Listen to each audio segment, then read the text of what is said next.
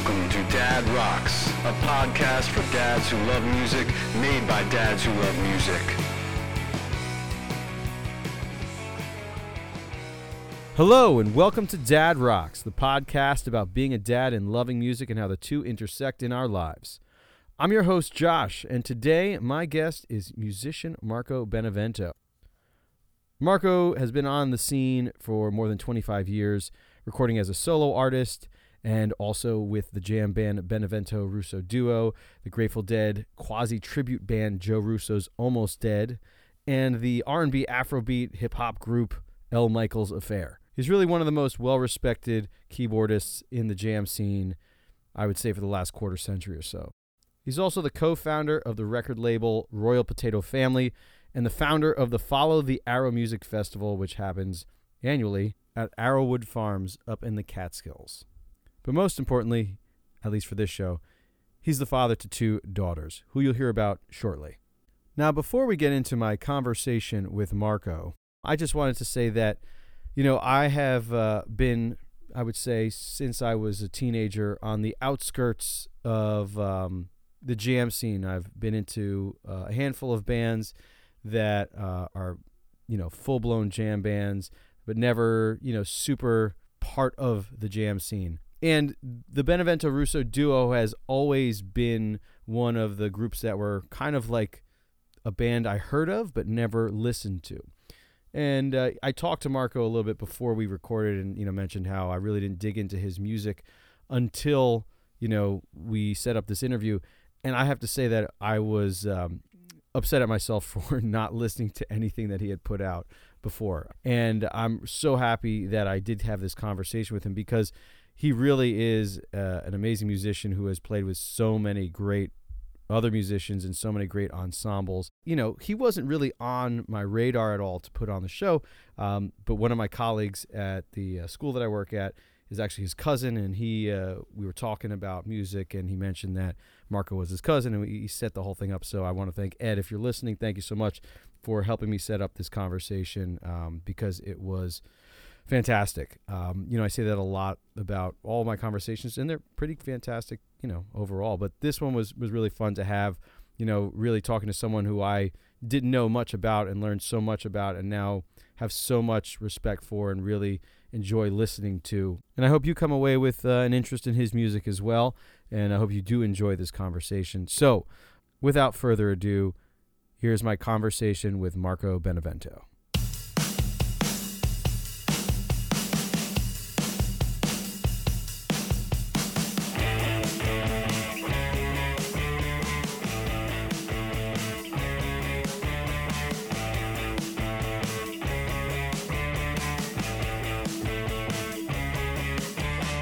Marco, welcome to Dad Rocks. Yo, what's happening? Uh, I'm happy to be here. Thanks for having me. Absolutely, man. How was your holiday season? I know it was a bit busy, but how was it overall? You know, we did the Seven Fishes up here in Woodstock.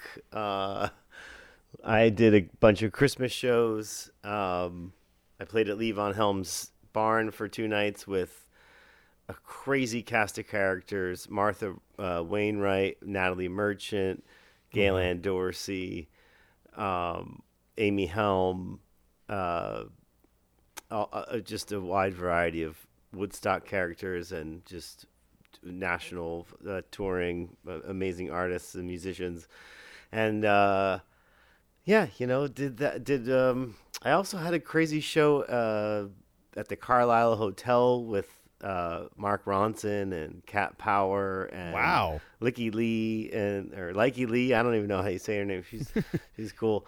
Uh, you know, this December, the holidays, everything. If if I could write down, you know, the amount of incredible musicians I've played with, it, people would be like, "What?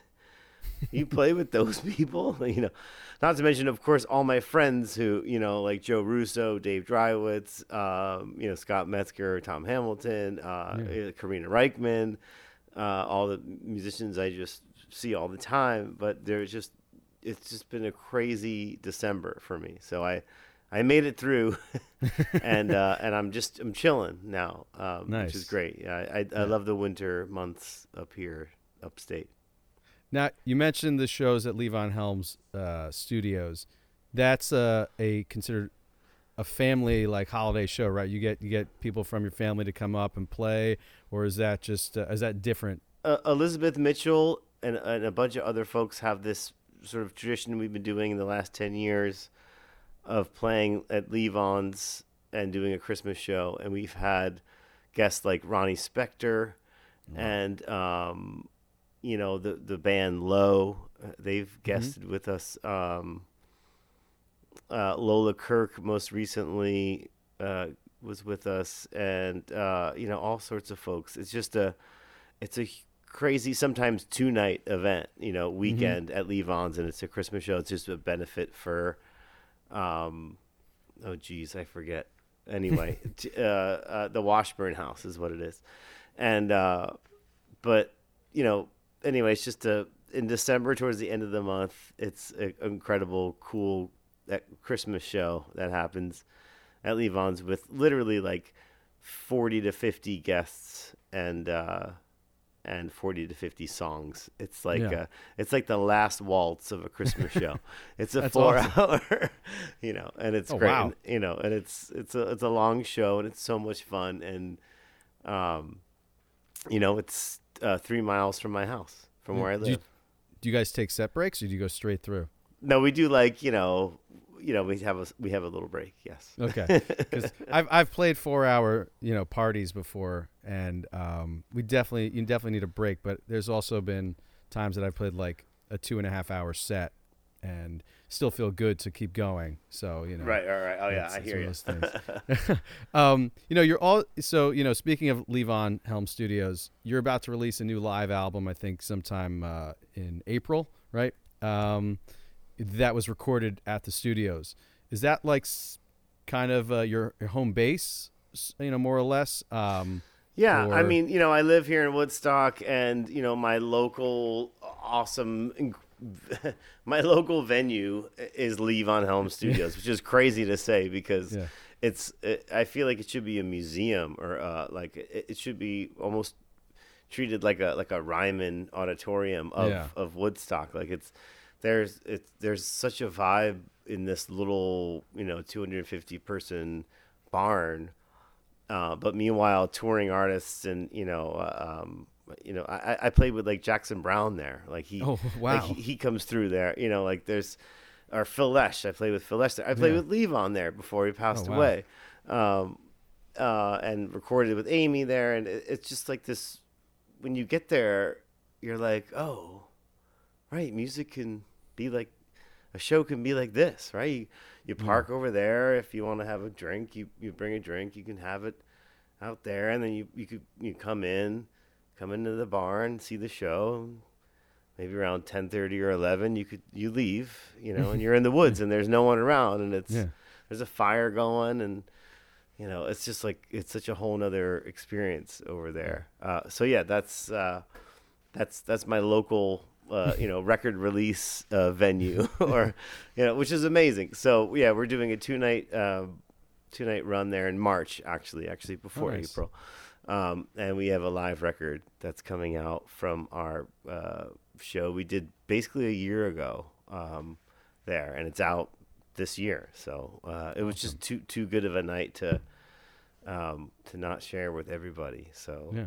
uh, yeah I say I I always kick myself because you know I live two hours away, but I haven't made it up there yet. And I remember being you know finding out about it kind of late, and I was out in Kansas during grad school when Levon, you know, before he passed away, was playing, you know, doing his midnight rambles and stuff again. And I just always wanted to kind of get up there. Oh man, you got to come up. Come up in March when we do our gigs. Maybe I will if I can get, you know, if I can, if my, my wife doesn't mind me driving up and she can watch the kids, I'll I'll come up. Yeah, come Uh, up with Eddie, man. Come up Yeah, with cousin Eddie. Definitely. Yeah. um, you know, the other day, you know, speaking of Woodstock, I saw you uh, post um, or, or repost um, uh, a reel from another podcast on Instagram um, with you and your wife talking about why you moved your family to Woodstock. Mm-hmm. So, where were you before, and um, can you go over the reasons, you know, for our listeners why you made the move to Woodstock? yeah, I mean, it, for, for all the obvious reasons that you would kind of imagine any musician living in a city, you know, w- would do. Like I, and after having kids and collecting instruments and trying to survive in a little small apartment, yeah, you're gonna need more space. So, um, so Were I you in Brooklyn or were you? uh, Yes, I, we we were in Brooklyn and Okay. um, uh, Prospect Heights, and uh, and we had a beautiful apartment. We had we had Ruby, kid number one, and then we Mm-hmm. had kid number two. We had Isla, and the four of us, I guess, at that point. Uh, you know, after being surrounded by keyboards and and uh, computers and microphones and drums and just all drum machines and and all sorts of stuff that I've been gathering. I mean, you know, you just you can't. And even if, and then if you get a rehearsal space, you can't even afford a rehearsal space. Living in the city is crazy if you need Yeah. space. And uh, as a musician, keyboard player, uh, everything studio, you know, nerd who just has all this stuff, and also, you know, uh, I have a van because you have to get on the road and drive a van. Like having a van or even a trailer sometimes in the city, it's just so difficult. It's And so expensive. hard and expensive uh, if you do do that, and like and then risky. You know, people just like break into the Mm-hmm. car. You know, break it, smash your window, and take whatever or take your everything Yeah. um, you know, so we wanted space. We wanted to have a driveway where we could pull the van into, and uh, a mailbox. You know, so we and, and some space to live in. So yeah, I- feel like a natural uh, move for a lot of musicians from Brooklyn is like, you know, Beacon, New Paltz, Woodstock, sort of upstate. I, I, I- it seems to be a a tradition or a, a maybe there's a vortex or a bit of a lure. I don't know. Maybe the whole the band thing and Bob Dylan thing and every everything. Even just Mountain Jam, the festival that's been going on Yeah. up here, and just you know Bearsville Theater. There there's a vibe up here, you know, for musicians. Uh, so yeah, we were looking upstate, and we we wound up up here and uh, in Woodstock, and and we love it still to this day. We're like, oh, I can't believe you live here. You know, this is so great. And we've been here for over, I think, 12 years or 13 Oh, wow. years at this point. Um, so, you know, yeah, Brooklyn to, to upstate. Um, and yeah, at this point, we're, we've been upstate basically as long as we've been in Brooklyn. It's kind of crazy, or a little longer. And uh, yeah, it feels great. Um, Been me- meeting a lot of musicians and playing a bunch of gigs and doing all sorts of crazy stuff. Yeah. That's awesome. And I, I, I, you know, you grew up in, you know, suburban northern New Jersey. There was no urge to move back to the Jersey burbs at all. Not really. It- and uh, it was, you know, my cousin lives there and um, my aunt lives there. Um, but I think, I guess, I think, it, no, no, there was no, there was no uh, desire to, to go back there. Not to say that, you know, it was a weird experience being there. Actually, it was kind of the best growing up in the in the burbs. Yeah. You know, uh, and having you know cousin Eddie and Mikey and you know and and, and big guy and Tony and Jamie and Mike everybody Uncle Frank and uh, Uncle Mike like we were all basically in the same we all lived in Wyckoff Yeah. And we all lived or Franklin Lakes and Wyckoff we were just right there. So to go to all hang out it was so easy. It was just we can go you know play basketball at Eisenhower. We can go play stickball at you know Sycamore or we could do soccer mm-hmm. practice at wherever and we were all really close. And and in a way I, I almost missed that for my kids that I'm growing uh, letting you know them grow up upstate which is much more vast compared to what I was just describing of Yeah. you know soccer practice here basketball here da, da, da, wall ball stick ball you know we're all like in the same 20 10 to 20 minute psh, drive you know. Upstate you're like oh man you want to go to whose house? That's like 40 minutes that's 40 minutes away you know. Yeah. Uh, so I did love growing up in, in the in the burbs and the and the sports the sports were cool and like the music was great as well. Um, very competitive and very engaging. Like you know, get picked up by your mom, you know, and like having to you get changed in your baseball outfit on the way to you know baseball practice. you're just so busy that there's no time for anything. Yeah.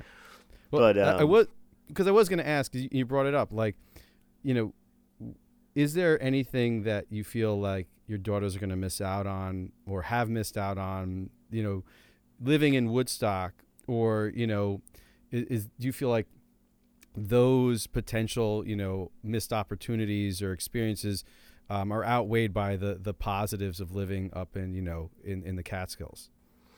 I mean, yeah, I hear what you're saying. I, you know, it's it's like apples and oranges, right? I feel I feel like it's just two different things. You know, um, I think if you know Ruby was here, our oldest daughter, I would she would say yes. You know, I can't.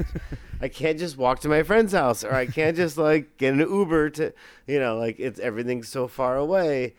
Um, you know but then i feel like you know growing up you know in a more uh, congested area in the in the suburbs or closer to the city um you might have the feeling of like oh i just wish i could like go outside and have a fire and like Yeah. walk down to the pond and like not hear anything you know um so you know i feel like it's it's different things but um uh i i do feel like um it's you know it's it's cool to do it different you know different than than the way my my parents did it with us and aunts and uncles did it with my cousins. Like we're we're trying another thing you know we're gonna go upstate and raise them with you know some more space and a t- if i could tilt the screen a little more like a a bunch more instruments Yeah.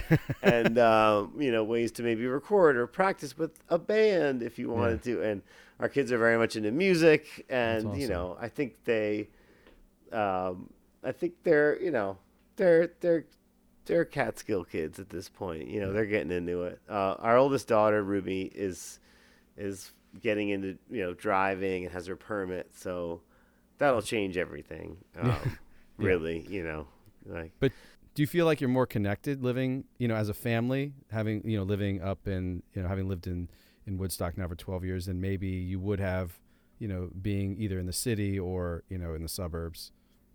Yeah, I feel like it's nice to have a, a huge nest. Like we have, we compared to a lot of folks out there, like our nest is eight acres big. Oh, wow. You know, like we we, it's crazy to look out and be like, that's my tree, and that's that's also my tree, and that's Yeah. that's my pond. No one can mess with that.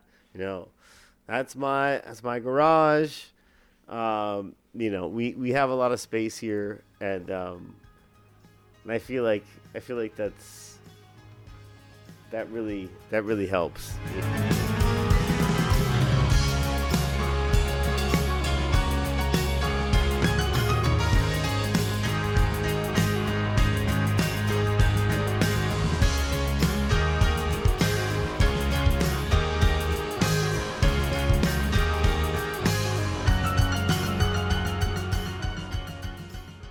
Wife and your oldest daughter sang backup on uh, your last album, Benevento. Um, and so, I, I mean, obviously, music has always been central to your family, but like, do your daughters play instruments? Do they, are they, you know, does your one, your oldest daughter just sing? Like, how involved are they? Are they playing in their own bands yet? Oh, um, there's the there's the Rock Academy that goes on up here, so Okay. uh, they both do that. Um, um, yeah, and they're you know the Benevento family band is a thing. Katie, my wife, loves to to sing, and uh, my cousins love to play guitar and play bass, and we we're you know we're trying to get the Benevento family band, you know, rocking, writing music and playing shows and stuff. But you know, yeah, it's like uh, there. Uh, there's also yeah, there's a good music community up here. There's uh, there's uh, you know, all the plays at school are are pretty involved, and um, you know, it's like it's a very uh, musical environment up here. So there's there's like um, Isla, our youngest daughter, was like, "Dad, I want to go see my friend's uh, Rock Academy show tomorrow." and I was like, "Whoa, that's awesome! Like, you want to like go see your friends and and you know support them in their show. Like that's great. Like there's all these sh- little shows going on up here. That's and awesome. Parents figuring out how to get kids to Rock Academy or uh, the the the school uh, play or you know, um, Amanda Palmer has a, a venue up here, and she's doing small little events up here. And there's Oh, wow. Levon has, uh, you know, his spot with Amy Helm, and her kids love to do music too.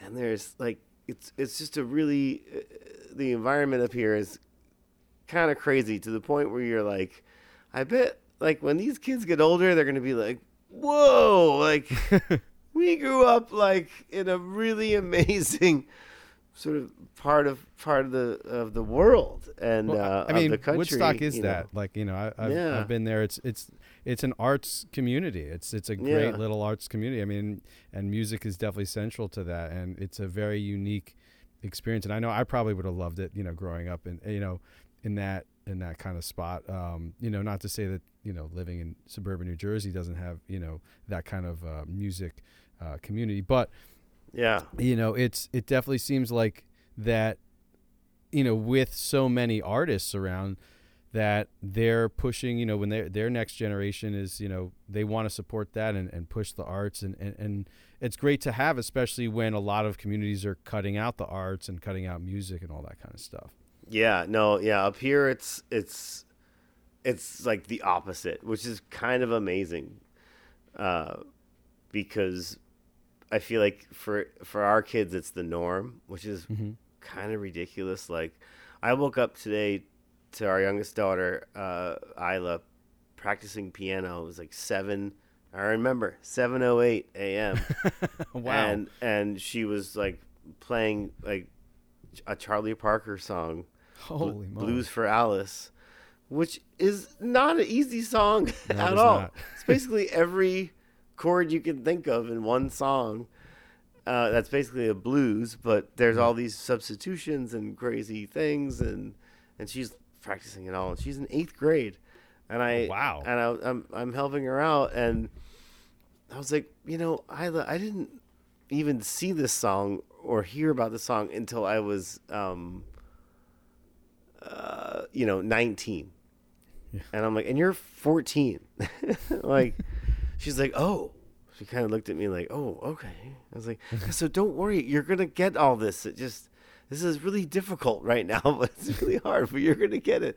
Just learn, um, you know, anyway, entertainer or something. Yeah, yeah, the, right. you, you got it. But she's she's doing it really well. But yeah, there's it, the the the level uh, of music musicianship and sort of that that com- that it's not even competitive, but like seeing the pe- your peers yeah play so well, you know, especially up here, you're like, wow, that actually, whoa, those those people could sing, like actually healthy whoa, competition. You know? It's yeah. like you know you support each other and like Yeah. you see what other people are doing, and if you're into it, it's like I want to do that. How do I get to that Yeah. point? So I got to push. you know, I. I, I would say though, just sort of relating that to the to the the, the burbs, you know, in Jersey, because I do I do love both. You know, I did all the battle of the bands and all Mm-hmm. the the all that stuff, you know, and I was also inspired by all that, like hearing. I remember there was a band called Centipede, like way back in the day, uh, that right, and Lady Rain, Joe Russo's band, that he had back in the day, and Detour, I think there was a band before. it was like, you know, there were all these like bands that you would hear that are your, you know, same age, and you're just like, oh man, I want to do that too, you know. So it, it's everywhere, whether it's upstate or, or in, in Yeah. the burbs, but um, but uh, yeah, something about up here, it's like an, an abundance of that, you know. It's Are are your both your daughters into jazz? Yeah. Or- oddly enough, uh, yeah, actually, Ru- Ruby likes Chet Baker a lot and uh, nice. is interested in learning all these little piano intros and solos of of all those ballads you know, that he's singing. And Isla, just by way of uh, the Woodstock ensemble, is learning about jazz. Yeah. Oh, nice. What else are they into? Oh, David Bowie, Queen. Nice. Um, sorry, I know you don't mean music, but uh, no, no, I do mean uh, music. Like, what, like I, I Oh, do. I, okay. I Oh, mean, okay. like, what what other artists are they into? And I what like, other wow, genres Probably, and he stuff? probably means um, all sorts of other genres, everything, um, everything. But but yeah, also other things like skiing. They like Yeah. to ski and um, um, really just hanging out with their cousins, which is great. They like hanging out with their family, whether it be here in New Paltz, upstate at this point, or in California. Uh, Hmm.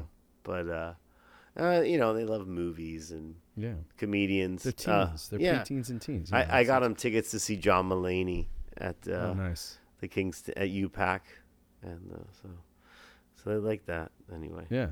Yeah. That's awesome. No, I was curious because you know, um, because of you know, with with your background of being in the jam scene, I didn't know like how into you know music that you play or that you're around. That you know they're into if they're into this that kind of stuff, or if they're like you know totally go the opposite way and just like pure pop music or like you know rap. Right. I, I mean, it is what it is, but it's just it was curious to know where their interest in music lies at this point, and how, Right. You know, influential you and your wife were on them, or how you know what if they're bringing you new kinds of music and stuff like that. Yeah, it's it's kind of an amazing give and take at this point. Like Ruby will play me some song, and I'm like, "Oh, I like this. Who is this?" And she's like, "It's TV Girl, Dad. You say that every time." I'm like, "Oh, it's awesome," you know. And um, no, and vice versa. I'll be she'll be like, "Who is this?" And I'm like, "This is El Michels Affair." Like, and I'm actually playing piano on this track. She's like, "Oh, this is cool." Uh, you know, and then you know, Isla will play me something. So it's cool. It's a give and take, which is awesome. Uh, Yeah. I, I I'm so open to all the music they play for us, and and quite honestly, I I I have yet to um, not like um, a lot of the stuff that Ruby sort of will throw at me. For the mo- for the most part, I, I like it all. You know, um, Yeah. there's some songs I like more than others, but yeah, it's kind of cool. So, uh, you know, uh, and I'll I'll I'll hear a song that our kids like, and I'll and I'll be like, whoa, it's like it's like really riffy. It's like doo, doo, doo, doo. it almost sounds like a Zeppelin Yeah. kind of song, and I'm like, well, I mean, because they know Zeppelin, and and I was like, well, have you ever heard like them Crooked Vultures? It's like, it's like, and they're, oh, they're like, no, and I was like, well, it's like was one guy from Zeppelin, but then this guy from Nirvana, you know, and, and like you know, just like trying to connect the dots between everything. They're like, whoa, cool, and I'm like, oh wait, uh, Ruby, throw this song on, you know. Yeah. I listen to it and be like, oh right, oh that's cool, you know. So like we have like interesting musical conversations at this point about like where stuff come from and all that stuff. So it's cool, you know. Do you take them to you know you mentioned John Mulaney? Did you take them to any shows? Like, do you like? I don't know. You know, where do you guys have to? Do you have to come down to the city, or you know, do you? Oh yeah, they? I, absolutely. Whenever, whenever possible, I'll take them. So they've seen JRAD a bunch of times, Mm-hmm. um, at Red Rocks, at Oh, wow. uh, you know, um, all oh my yeah, all sorts of venues. Uh, Leon Michels, I'll play with El Michels Affair. They'll come to those gigs. Nice. Coachella, they came to the Coachella. Um, um, where else? Yeah, all, Brooklyn shows, anything local. Uh, although they they've also come to, um, all the way out. Uh, you know when JRAD's played uh, Stanford, that's pretty cool. Nice. Um, and it, so and you know kind of in that same vein I, when i was talking to cody dickinson a few months ago um, he was discussing how granted his kids are way younger um, that but when he went on tour it was very hard for him to leave them at home. And was that the case when you know when when they were younger or is that still the case? Like do you kind of try to tailor your touring um, and your shows or have you you know done that over the past you know over the course of your kids lives like kind of to make sure you're home more often than not? Or is it kind of just like if you gotta if i if i gotta go on the road for two weeks i gotta go on the road for two weeks kind of deal? Well, luckily, I'm my own boss. right. So when and so when I had my first kid, Joe and I sort of discussed what we would sort of need to do to make all that work, and it was like, okay, all right, you know, we'll figure it out. Uh, you know, and and it it wasn't like uh, me sort of you know calling the the manager of some band I was working for and being like, oh, what do I do? You know, it was it was so we, you know I was we were we were you know we were doing it ourselves so so it was like hey i'm i'm having a kiddo you know we got to figure it out but I don't think I should gig for like two months, maybe, you know, or three. Yeah. I don't know. First kid, I have no idea what's going on.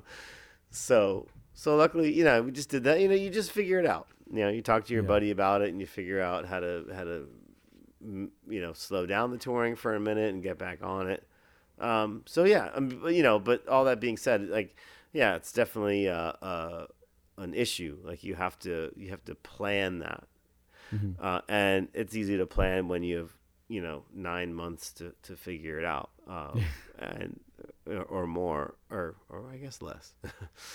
but um, so yeah, it, it it it was you know it's just like it's uh it, it was also um one of those things where you, you you know that it's just a part of life so you uh there's a certain amount of of a bend that that you could you could make sure you, you figure out how to make it work so um so yeah joe and i we figured it out but i remember um when when we first had uh ruby that joe really we were in the middle of um uh, of like working on all this new music, and he wanted to practice and, and record and uh, all this stuff.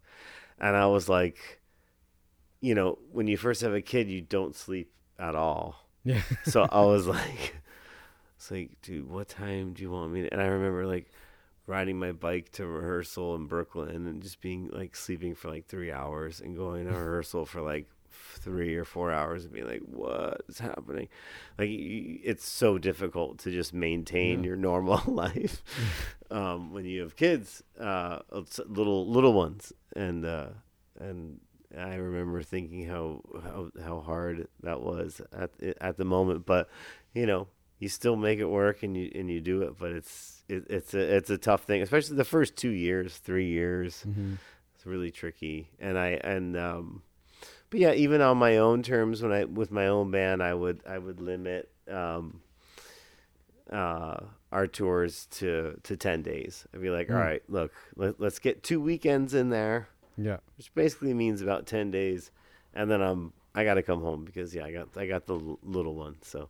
Luckily uh it, over the course of having the kiddos uh back then um I only have you know did like the longest I was gone was like 10 days or 11 days. And then I'd be home for for at least a week or, or longer after that. But you know saying all of that uh um, I remember I did a 10 day tour. I got home from tour and I said to Isla, I was like, oh, so good to be home. It's like, oh, so how did it, how long did it feel like I was gone for? She's like, oh, uh, I don't know, like, um, a year. and I was like, oh, like, there's something about that that really hit. You know, when you're a kid and ten days go by, like it doesn't. It's not ten days. time. Ten days for a kid is like a year. You know, like when you tell a kid, like, don't worry, it's just one more year. They're like, one more year. You know, uh, you know, so you know when you're gone for for the majority of the of their youth, I was gone like 150 days of the of the year, at least. Um, so you know, it, it be, I, I definitely it, it it I felt it. I knew it. I, I it, it was hard for me for sure, but it was there was no other version of it. So I didn't. It was like just kind of live with it, play through. You got it. Katie's a great wife. My great wife. Uh, uh, she's killing it. She's got it. Yeah. holding it down. It's all good. But you, you do. You're like, oh, but I just want to like hang out with them. You know. So Yeah. it is. It is a difficult. Um, it's a hard balance for sure. But luckily, like I said, uh, when you first asked me the question, that I, I, I'm basically my own boss, or Right. you know, me and one other dude or two other dudes are our own boss. You know, so we Mm-hmm. we could figure it out. You know, versus me getting fired from sort of you know Right. Uh, from some sort of uh, thing. But Yeah. uh, anyway.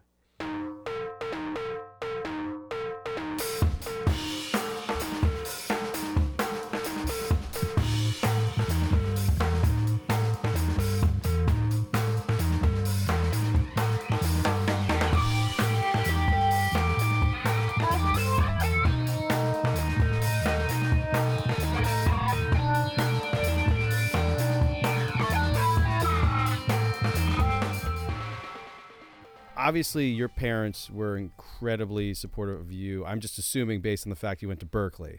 Um, and you know some parents might not be as supportive at, of, of their kids um, you know going uh, for you know become a professional music especially pursuing it that that way how influential were they in you getting into music and you starting you know playing uh, music and did they play music at all Um, they didn't play music at all.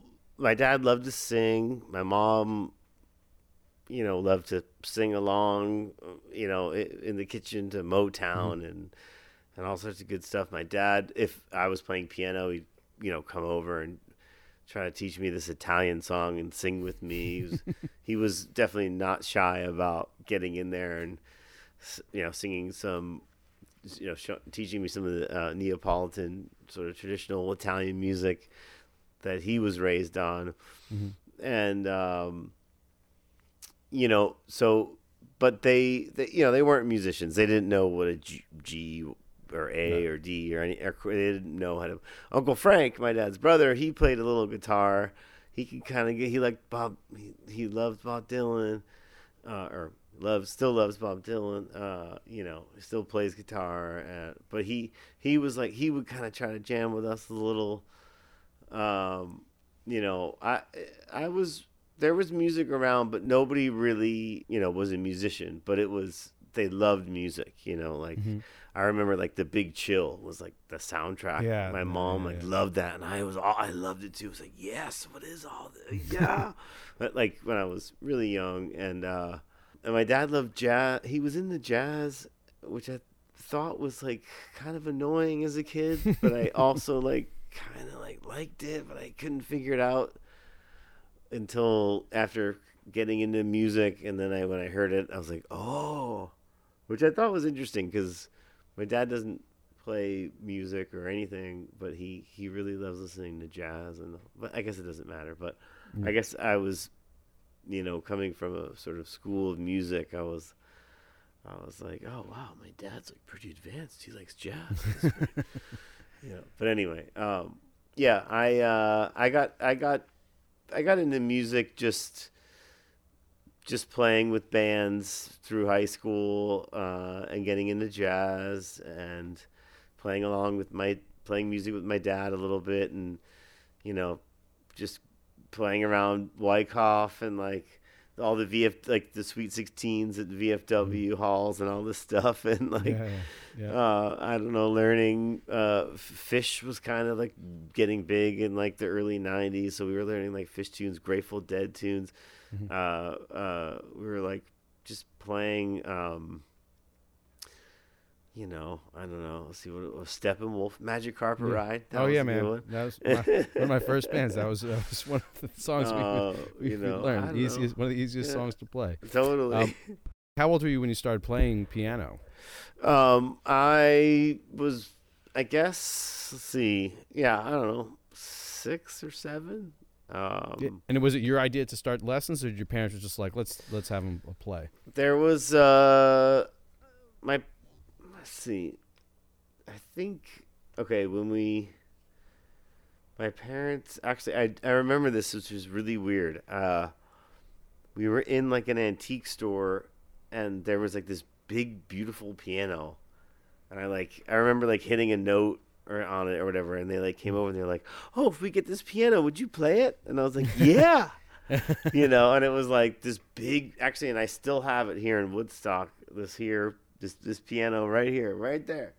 Um that and they got it and I and and ever since I just been sort of drawn to it, you know, and I it's awesome. I played the piano and I got piano lessons when I was a kid and um I guess, you know, one of the and then transitioning into like what really got me into music or sort of focused on it without anybody asking me to be focused on it was you know, I my parents got me like this synthesizer and I put on headphones and I played this keyboard and I was like, oh, Yeah, those are fun. you know, actually, now that I'm saying that, I remember uh, our kids having the same reaction to when I got this electronic drum set for them. Or no, actually, they they were playing it at our friend's house, and and they were like, "You can't hear what I'm playing," and I was like, "Nope." And they're like, "Whoa, this is amazing!" So I just I got into all these different sounds on the keyboard, and I got a four track recorder and like a a drum machine, and there was something about all of that that really sparked my interest with with recording and with sounds and synths and drum machines and all sorts of stuff like that. But Yeah. you know, definitely all started on the piano, and which is I, I must say, which is I, I'm still just drawn to playing piano with no synths or drum machines or anything, just just playing piano because I, I, I do do love that. Basically, ama- probably the most. Yeah, I I sometimes I wish I never stopped taking lessons when I was younger, but I focused more on the drums. You know, when I hit high school, and I was just like, that. That was that was I was drawn to that more so. But as in, you know, now that I'm 40, I'm like, I wish I kept up piano because it's such. It really is an amazing instrument of like what you can do and just how much you know you're your own orchestra essentially, and how, you know how much of everything can come from it in a song and I'm always drawn to keyboard players, piano players, um, and just what they can do and what they add to songs and everything like that. yeah, Um, but you know, to go back to, you know, you were mentioning the Dead, Phish. You were growing up. Your, your formative years really were the late '80s, early '90s. You know, um, you know, mid '90s. That kind of that was a, there was a lot of great music going on with between grunge and then kind of like you know the resurgence of the Dead coming back and you know the jam scene kind of really was was was coming alive at that point i guess were you real knee deep in, into that kind of stuff or was it something that kind of hit you later on No, I definitely uh, grown. I mean, let's see, ninety. Uh, what I don't know, ninety one. See, when did I go to college? I left Jersey in like ninety five or 94, 95. So yeah, ninety one to ninety five in high school was like, yeah, for sure, very much like. Uh, I, I saw the Dead twice at Giant Stadium um, and Phish a couple times. Um, I saw all sorts of bands, and yeah, that was uh, that was definitely a great time. I was very much into like, what is you know, as a musician, you know, figuring out the cross between rock and funk and jazz, and that just became this whole sort of jammy scene thing, you know, uh, like Medeski Martin and Wood really Yeah, blew me away around that time. The meters, I discovered the meters Mhm. around then, and uh, like Miles Davis, Bitches Brew, and all this sort of like this. all the fusion stuff that was Yeah, it was like it, it was fusion, but not like, not like noddy, almost nerdy fusion. Like when when you think of fusion, it was like it was like confusion like it was like it was like it was like jimi hendrix meets Mhm. all the cool stuff i liked as well and i learned about uh, larry young Yeah. and uh, tony williams and john mclaughlin and and and like it was like whoa my whole you know so it was a quick it was a quick shift of from learning about um, you know being in a sweet 16 band that played covers like doors covers Mhm. Phish covers and grateful dead covers and, and whatever pop cover steppenwolf all this stuff covers to like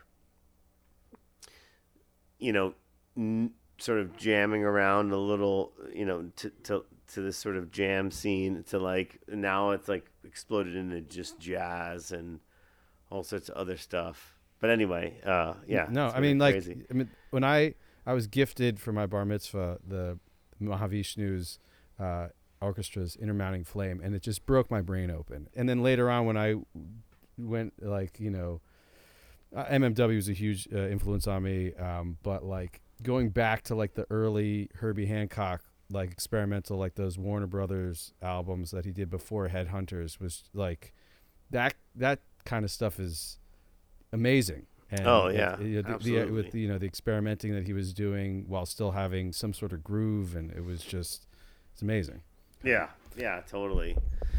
Yeah, so my uh my musical mind was definitely opened up uh right around that time, like 95.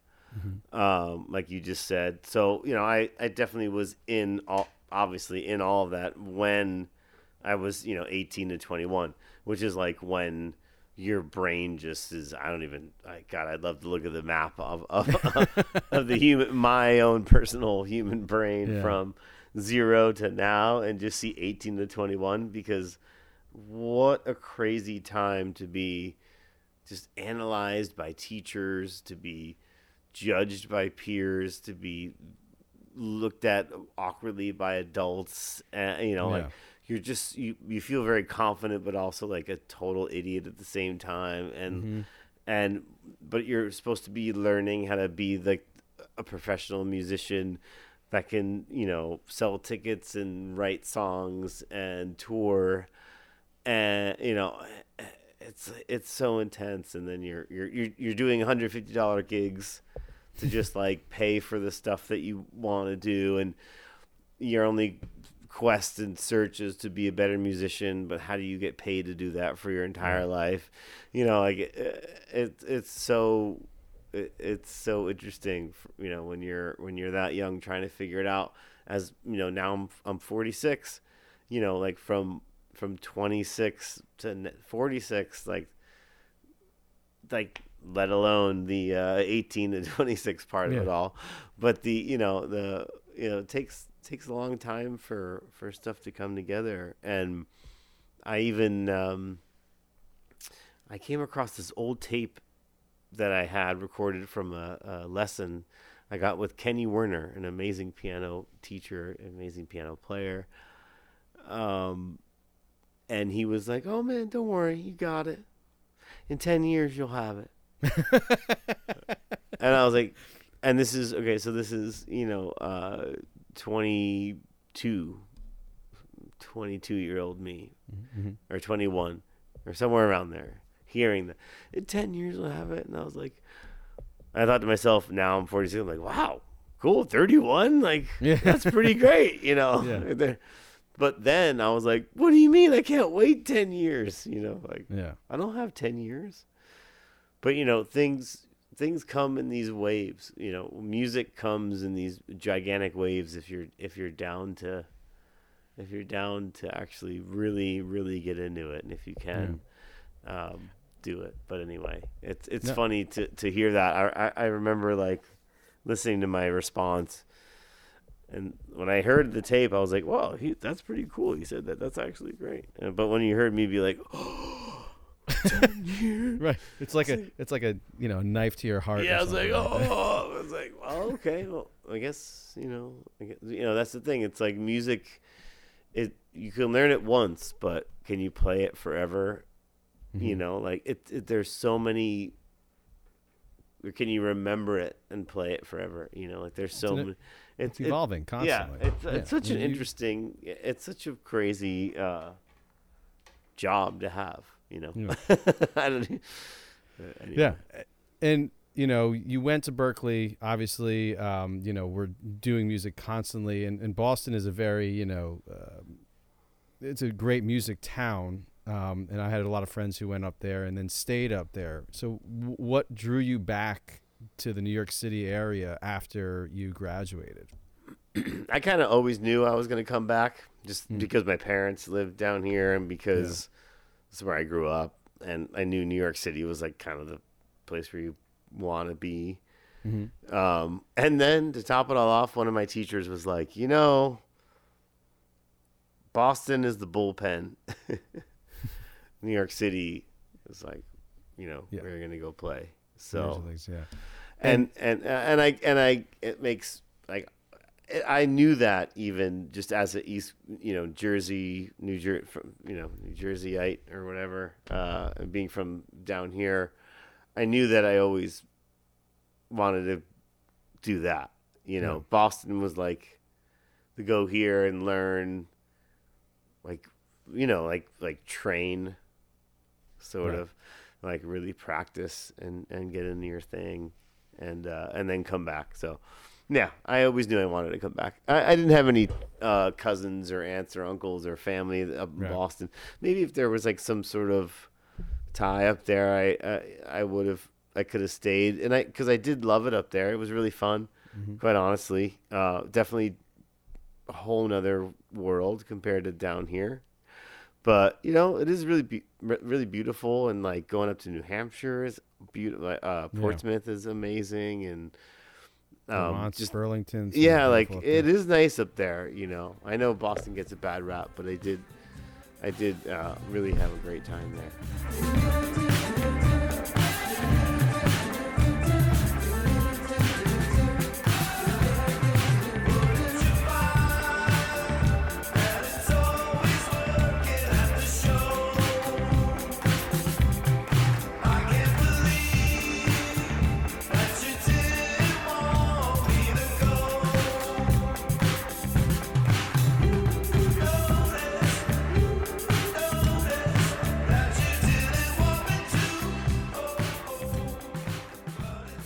And was Joe uh, Russo? Was he? Did he go to Berklee with you, or were, did you guys reconnect when you moved back after college? Yeah, we just reconnected after college, and uh, oddly enough, it's funny. I like, I was going to see a show at Tonic, and I was waiting online, and I was like, oh man, I like, I was with all my friends, and I was like, guys, I gotta like, I'm sorry, man, I, I drank a bunch of Heinekens before getting here. I got, I gotta like go to the bar across the street. I gotta go like pee. Yeah. I'll, I'll meet you guys back. You know, go across the street, run into the bar.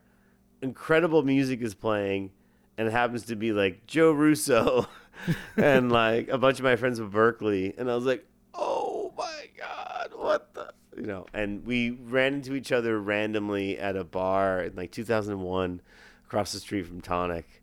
And I was like, I didn't know you were in New York now. Holy, you know, let's let's Yeah. hook up, let's link up. And we, you know, we we did a bunch of gigs at this Moroccan place called Tajin, uh, and like improvised music. And then we did Knitting Factory for a while, and then Oh, nice. we started touring, and you know, Yeah. yeah. The when when that started, I mean, was that just like kind of, you know, did you purposely go in as a duo, or was it just like you just decided to jam one, you know, just get together and jam, and then it kind of just organically happened? Did you? I mean, did you have plans to? No, the the this this is it. I'll tell you, it was it was money. You know, the guy who booked the place was like, uh, it's a hundred bucks every Wednesday or uh, Tuesday or Wednesday. Oh, at the Moroccan place, you're saying? It was No, no, no, at the oh. knitting factory. Oh, knitting factory. Okay. Um, the guy who booked it was Joe's was our friend Jake, and he was like, it's a hundred bucks, uh, for for the for the night. Like you Mhm. you bring who you want to bring. Joe was like, well, if Marco brings his organ down, then we got like the bass covered and the organ, so it'll feel sound more like filled in, you know. But we'll all, we'll both make fifty bucks. so Yeah. um, you know, so it started just basically at a like, you know, the offer's a hundred bucks, and Joe was like, well, if one other person comes, yeah. Yeah. fifty bucks each. uh, so it was just basically like, uh, you know, being twenty two or twenty three and living in in New York City and being like, uh, yeah, I need to make fifty bucks tonight. like, so uh, it happened like that, and we reconnected. We started, you know, playing a little and and rehearsing some during the day, and kind of getting into this whole duo thing. And some nights we just wouldn't even play any songs; we just sort of improv. But uh, you know, it was kind of cool to uh, to to just see how that unfolded. Right, gradually, it was like, oh wow, like this is really fun. Like I fucking I love Joe playing with him. He's such a monster. He's been touring with Fat Mama for years, and I've just been like music schooling out for a while. Like I want to like I want to jam. I want to tour. I want to let's let's do this. You know, we like Mm-hmm. Yeah. got in the Subaru and toured around and went and played High Sierra Music Festival out in California and played all sorts of gigs and you know, it's just like crazy. You know, got crazy Yeah. from there. Yeah, I, I wasn't sure. Like, is you know, uh, do you play like with the bass stuff? Do you play with uh, your left hand, or is it do you do feet on the Hammond and stuff like that, or Both. uh, I can do. oh, I can do. I can do foot bass. I learned how to do that. Uh, basically, out of necessity, like playing with Joe, it was like, Mhm. all right, let's bring the foot pedals out. Let's like try to expand the That's rig. awesome. You know, at first it was like just the organ. Then it was like, let's bring the the Wurly. Let's, let's bring the bass rig. We'll bring the foot pedals. let's bring this arp. You know, I had this other keyboard. And then it was like, let's bring this, you know, circuit bent, you know, Casio and all these crazy things. And it, and Joe had this pad that he would trigger all these different samples on, and you know, the duo grew into this like this experimental knitting factory duo grew into this like sort of songwriting Mm-hmm. uh, duo that didn't have enough musicians to play all the parts. so so I was playing foot bass lines, you know, and then like sort of lead stuff with my right hand on the Wurlitzer and then sort of comping stuff on the organ and Joe was playing alternate melodies on the drum pad and then crazy drum beats on the drums, like insane stuff you Yeah. just couldn't even imagine anybody being able to pull off. And uh yeah, no, that's crazy. It was a uh, you know, and then that sort of disintegrated and evolved into all sorts of other things. You know, um, Joe joined uh, Furthur with Phil Lesh, and um, all, uh, and then I started my own band and started touring, and uh, and then Furthur sort of start ended, and my band sort of toured a little less, and and JRAD started, and now we're playing uh, our own versions of the dead yeah i mean it's just it's incredible how the how it all how how it's all Yeah. worked out so yeah No, and you know when you were talking about that, and I mean, you know, it's the person that comes to mind, obviously, who's probably a big influence. With just, I just think about John Medeski, like with the his like pod of of uh, keyboards just moving around and stuff, and just I, I I admire you guys who do that because to know what tone you want to use and what keyboard you want to use when and how,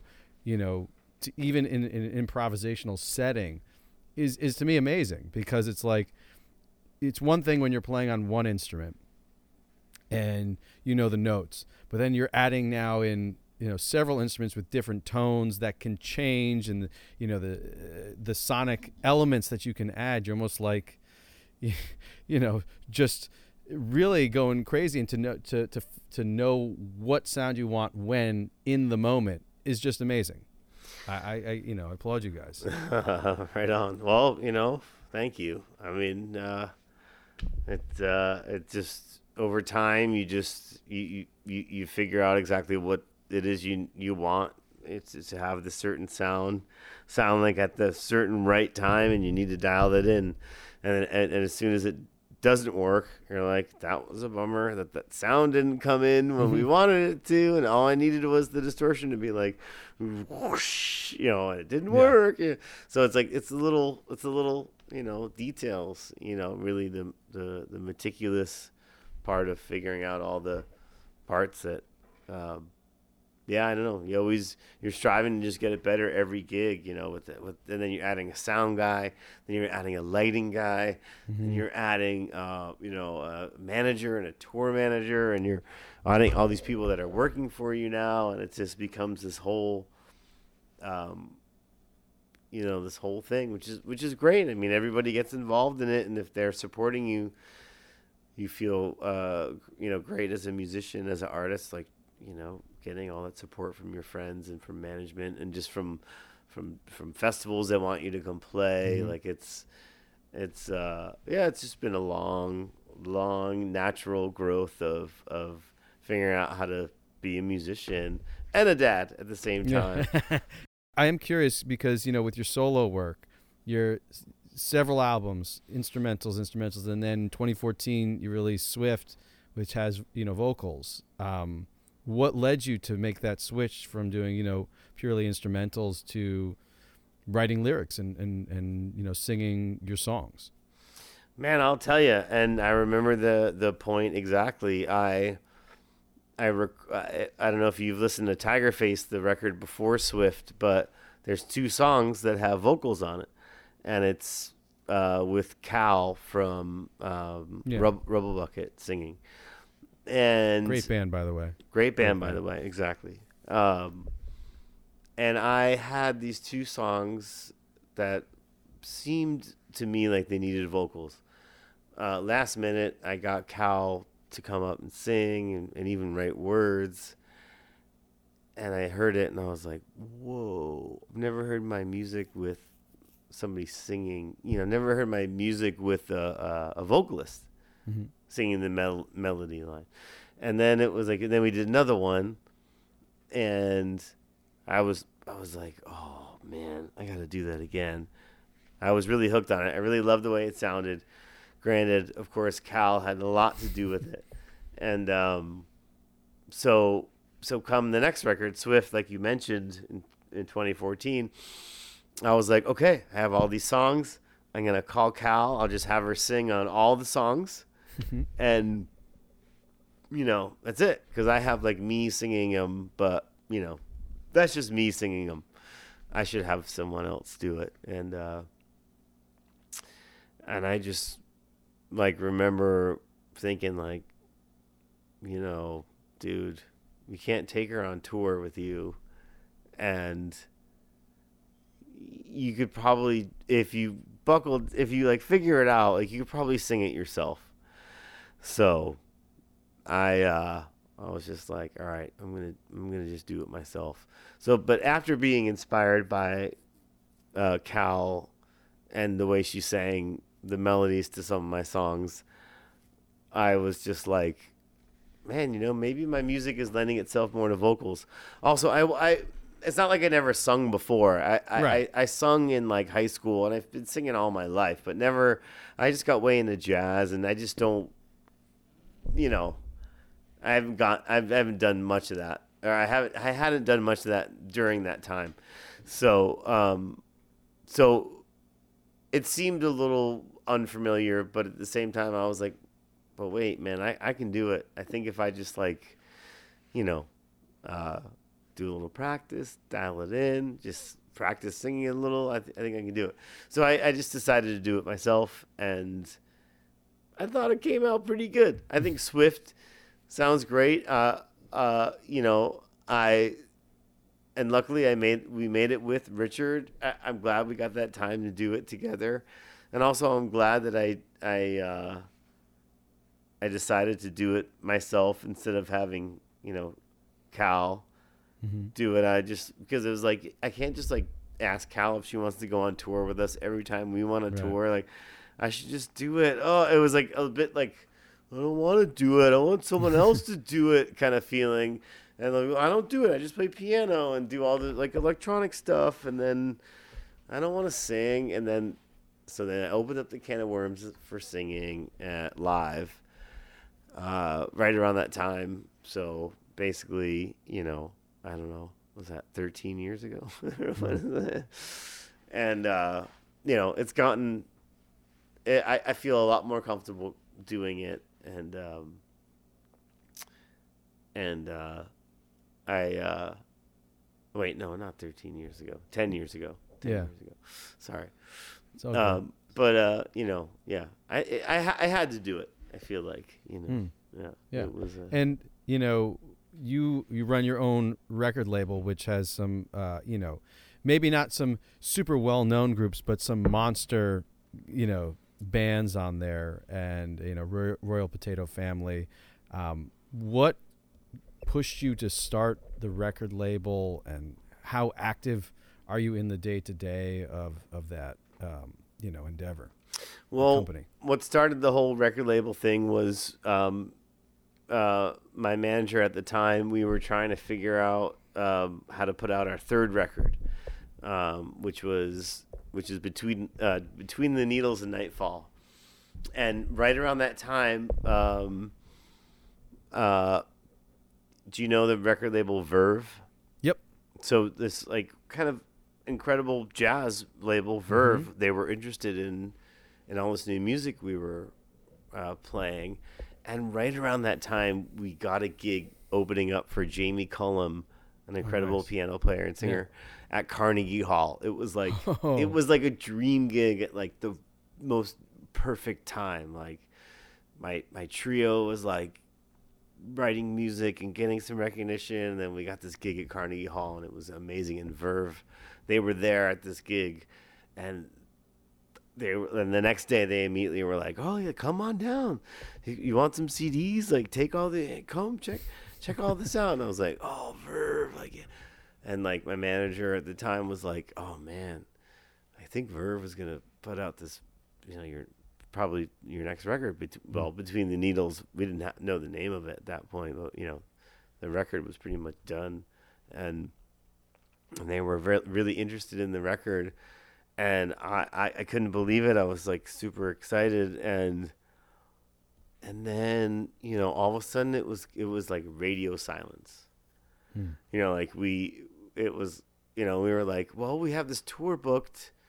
We had like a bunch of tours booked because we were like, this record is coming out. Like we got all this new music, people want to hear it, and like let's do this. And uh, and I remember just uh, my manager was like, dude, Verve or no Verve, like we have to put this record out. Like, Mm-hmm. let's do this. You know, like we're just gonna put it out on our own. Like, we who cares? You know, and uh, we just decided to to to start the the record label. You know, without them, or just just thinking like, you know, at that time, you know.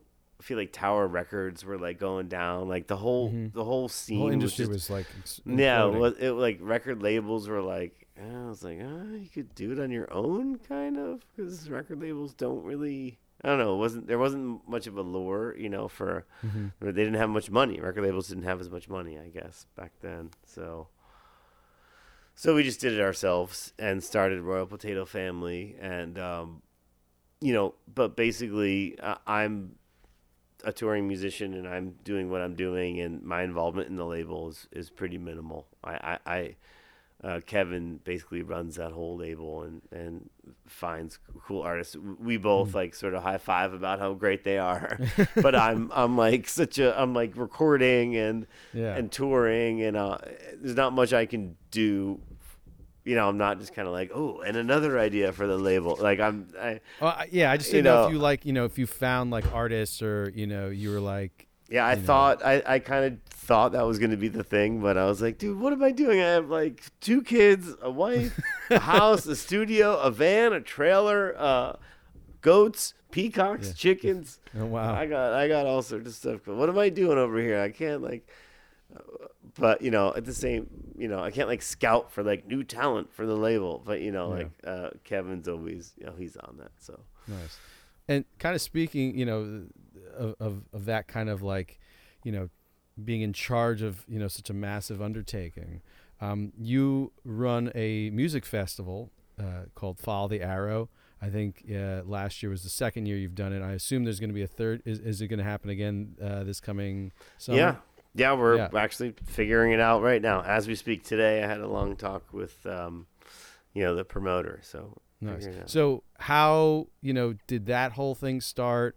Um, obviously, it's it is your your your hands. You know, you're very hands on on it. Like, how does you know that work for you in terms of your schedule and you know, um, you know how much time does it take up in your life? But like, you know, really, like, how do you start your own festival in a world where there is a bajillion festivals? Really? right. I know. I thought about that the other day. I was like, why am I even doing this? And I'm like, oh, it's because, you know, just uh, Drew, a, a friend of ours who worked at uh, Levon's uh, barn, has a connection with Arrowood Farms. This amazing brewery, this like beautiful farm down uh, up here in uh, in upstate New York.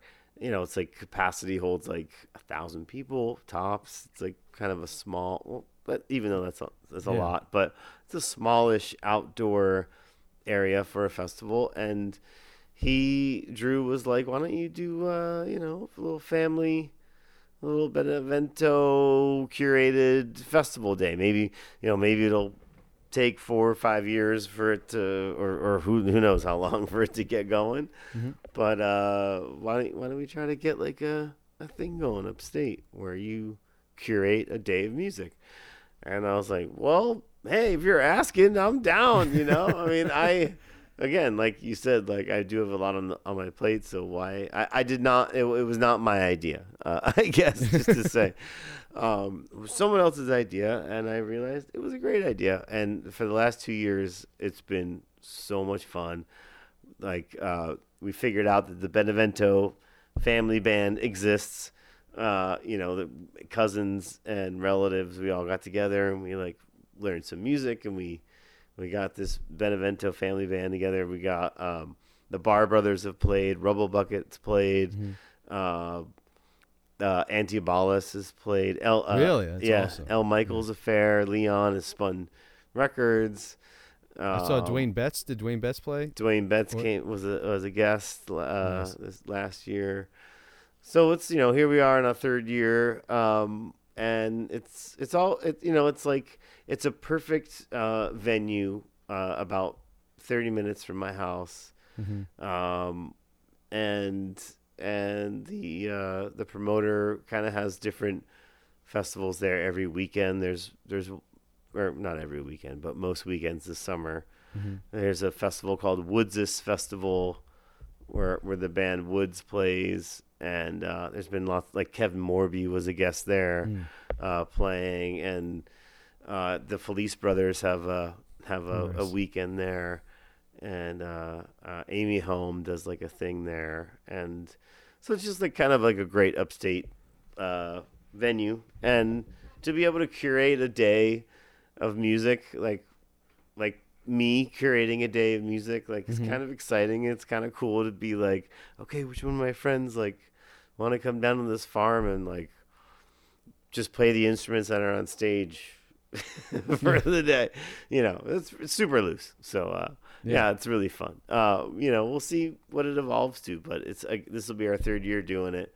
And so far it's been awesome. Like I think uh, six to eight hundred people sort of have showed up over the last Oh, couple wow. of years, which is great. So it's not it's not tiny, uh, you know. It's No. it feels good. Like when you're when you're rocking there at night, it feels like a good a good festy.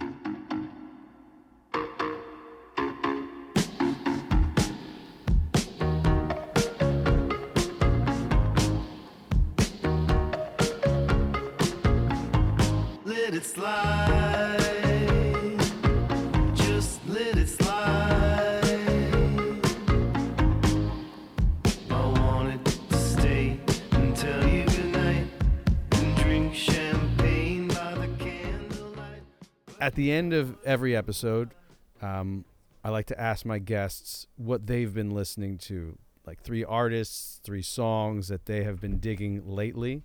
So, um, what have you been listening to lately? Um, Brainstory. I, I was just gonna I was gonna look at my phone, but I even knew before answering. Brainstory is uh is a great band that my buddy's been producing, uh, Leon Michels, uh, over the last six or seven years plus. They're Hmm. awesome. There's uh, the song is called um, wait, what is this jam that really gets me? Oh wait, wait, here it is. Is this it? Oh yeah, this is it.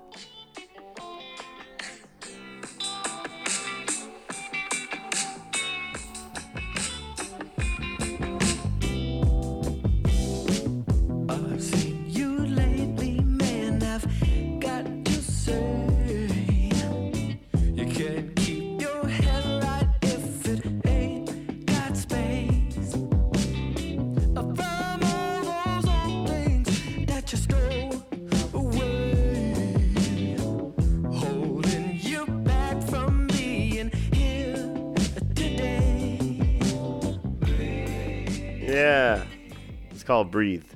Nice. That's a good jam. Uh, and then also this guy, uh, Robert Lester Folsom.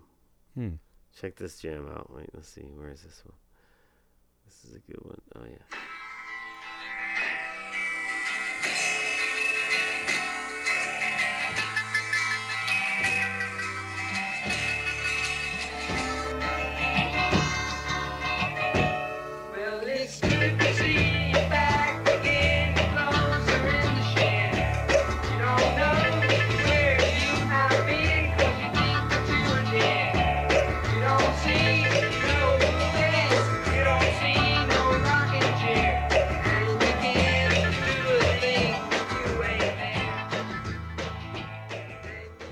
I'm just looking at his Spotify. It looks like he's he's old, uh, from the '60s or Yeah, that song's called "Written in Your Hair."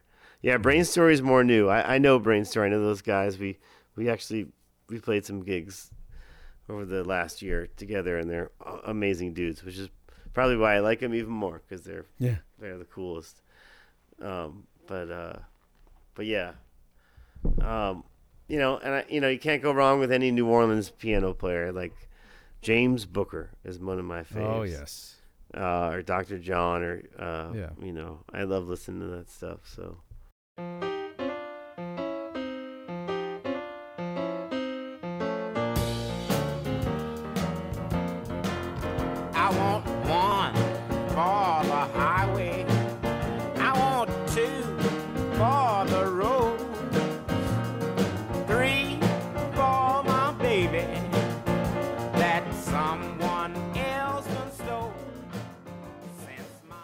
Orleans music is that that's one of the styles I was very fortunate my father played for us when we were younger. He had a, a Mardi Gras like party soundtrack that was just and then he got a bunch of Professor Longhair Oh, yeah. know, CDs and stuff and so that's been ingrained in me for, Yeah. for a long time and it's just you can't I don't know how people can not like that that kind Well, of stuff. yeah. It's just that's why we instantly get along. Well, Marco, thank you so much for taking the time to coming on to Dad Rocks. It has been a total pleasure to talk to you, um, and uh, you know, really appreciate you coming on. Right on, man. Have a good night. Thank you.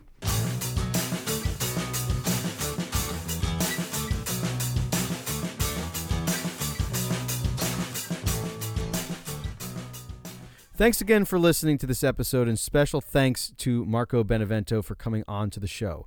To get more information about Marco, including upcoming live performances and information about his upcoming album, you can go to marcobenevento.com. You can find all of his music, whether solo, with Benevento Russo Duo, or with Joe Russo's Almost Dead, and those are live albums, on all major streaming platforms. If you want to follow Marco on social media, he's on Instagram and TikTok at Marco Benevento 22. So that's M A R C O B E N E V E N T O 2 2. and on X at Marco Benevento. You can also find his page on Facebook if you wish to follow him on there. If you enjoyed what you heard today, I would love for you to subscribe to the show if you haven't already, and would really appreciate it if you left an honest review on whatever service or app you listen to the show on. Uh, it helps with the algorithms, gets the word out, or, you know, just tell a friend about the show. It would really be helpful. That would be great. You know, word of mouth, that kind of stuff helps grow the podcast. Love for that to happen. And if you have already, thank you so much. Uh, if you'd like to follow the show on social media, uh, we are on Instagram, Threads, X, all that stuff at Dad Rocks Pod. Uh, we are also on Facebook. Just search up Dad Rocks Podcast. If you have any questions, comments, or any show ideas, or you just want to say hi, please uh, email the show at dadrockspod at gmail.com. And uh, if you want to check out the music that you heard on this episode in full, there will be a link to a playlist, a Spotify playlist, uh, in the podcast description. So go check that out. Once again, thank you for listening today. And remember, dads, you rock.